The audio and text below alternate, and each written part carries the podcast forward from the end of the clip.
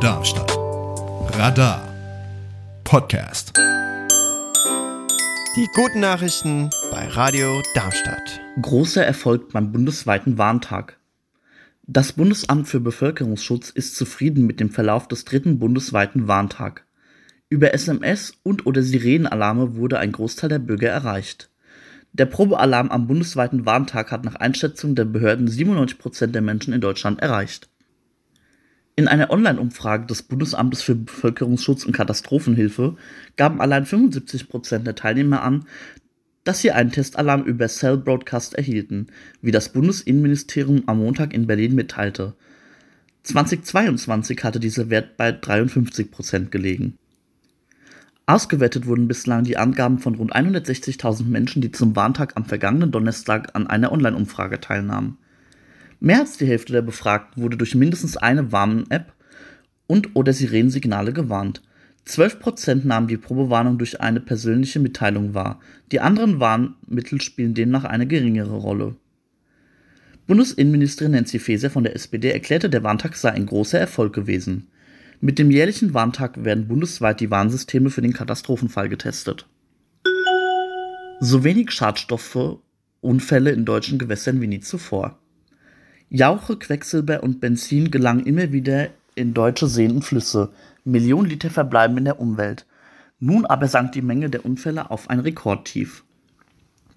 Im vergangenen Jahr gab es in Deutschland so wenig Unfälle mit wassergefährdenden Stoffen wie nie zuvor.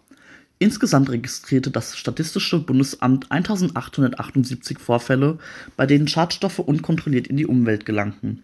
Das waren 5% weniger als 2021 und der niedrigste Stand seit Beginn der Zeitreihe im Jahr 1997, wie das Amt am Mittwoch in Wiesbaden mitteilte. Wassergefährdende Stoffe werden in vier Gefährdungsklassen eingeteilt. Als allgemein wassergefährdend gelten zum Beispiel Jauche oder Gülle. Schwach wassergefährdend sind etwa Ethanol oder Wasserstoffperoxid. Deutlich wassergefährdend sind zum Beispiel Heizöl oder Diesel, stark wassergefährdend sind Stoffe wie Quecksilber oder Benzin. Unter den 2022 dauerhaft in der Umwelt verbliebenen Schadstoffen entfiel der größte Anteil auf die erste Gruppe. Weniger als 10% der Unfälle betrafen deutlich wassergefährdende Stoffe. Unfälle mit stark wassergefährdenden Stoffen machten nur 0,4% der in der Natur verbliebenen Stoffmenge aus. Allerdings haben diese Stoffe die größte Schadwirkung, betonen die Statistiker. 8000 Meter Hecke gegen die Hitze. Sie versprechen besseres Mikroklima und weniger Feinstaub, doch die eigene Hausfassade begrünen wollen die in Deutschen noch wenige. In Düsseldorf ist man weiter. 30.000 Hainbuchen sollen Bewohner vor Hitze schützen, die grünste Fassade Europas. Der Komplex sieht aus wie ein vertikaler Park, der sich von den Gebäuden drumherum markant abhebt und ein Blickfang ist. Und zwar einer, der einem ständigen Wandel unterliegt, da sich die Farbe der Blätter das ganze Jahr über immer wieder verändert. Die Idee hat allerdings nicht nur ästhetische Gründe. Die grüne begrünte Fassade wird dazu beitragen, das Gebäude zu kühlen, da sich die Stadt aufgrund ihrer Lage am Wasser und der dicht bebauten Innenstadt enorm aufwärmt. Die Fassade kann außerdem dazu beitragen, die Luft zu reinigen. Das Projekt schließt sich einem wachsenden Trend an, Bürogebäude mit Pflanzen zu bedecken, um die Stadt zu verschönern, die Luftqualität zu verbessern sowie grüne Flächen zum Verweilen zu erschaffen. In diesem Jahr hat Köbögen 2 beim Police Award 2019 in der Kategorie Soziale Quartiersentwicklung den ersten Platz gewonnen. Wieder mehr Schmetterlinge in Großbritannien. In Großbritannien haben Freiwillige so viele Schmetterlinge gezählt wie zuletzt 2019. Ein Grund könnte der feuchtwarme Sommer sein. Der langfristige Trend sei aber für viele Arten besorgniserregend, so Experten.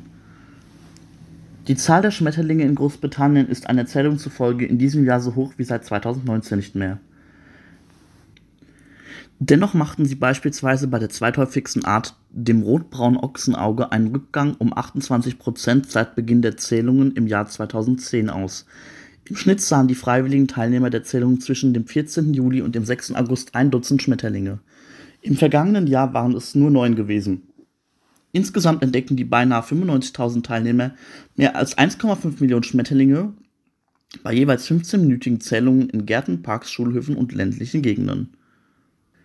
Die britische Schmetterlingszählung ist nach Angaben von Butterfly Conservation die größte der Welt. Verantwortlich für die in diesem Jahr wieder gestiegene Zahl an Schmetterlingen sei das durchwachsene Wetter diesem Sommer mit viel Regen gewesen, sagte Wissenschaftlerin Zoe Randall von Butterfly Conservation der Mitteilung zufolge. Es gab reichhaltig grüne Futterpflanzen für Raupen und viele nektarreiche Blumen für ausgewachsene Schmetterlinge. Der langfristige Trend sei aber für einige der verbreitetsten Arten besorgniserregend. In Deutschland waren bei einer Zählaktion von Naturschutzverbänden in diesem Jahr auffallend wenige Schmetterlinge gesichtet worden. 2023 ist wirklich gar kein Schmetterlingsjahr. Noch nie wurden uns so wenige Falter gemeldet, hatte Insektenexpertin Laura Breitkreuz Ende August die Ergebnisse der Aktion Insektensommer von Naturschutzbund und Bayerischen Landesbund für Vogel- und Naturschutz kommentiert. Das waren die guten Nachrichten für diese Woche. Sprecher und Redaktion war Louis Stenger. Die guten Nachrichten sind Teil der Sendung Matratzenhorchdienst. Jeden Mittwoch 23 Uhr auf Radio Darmstadt.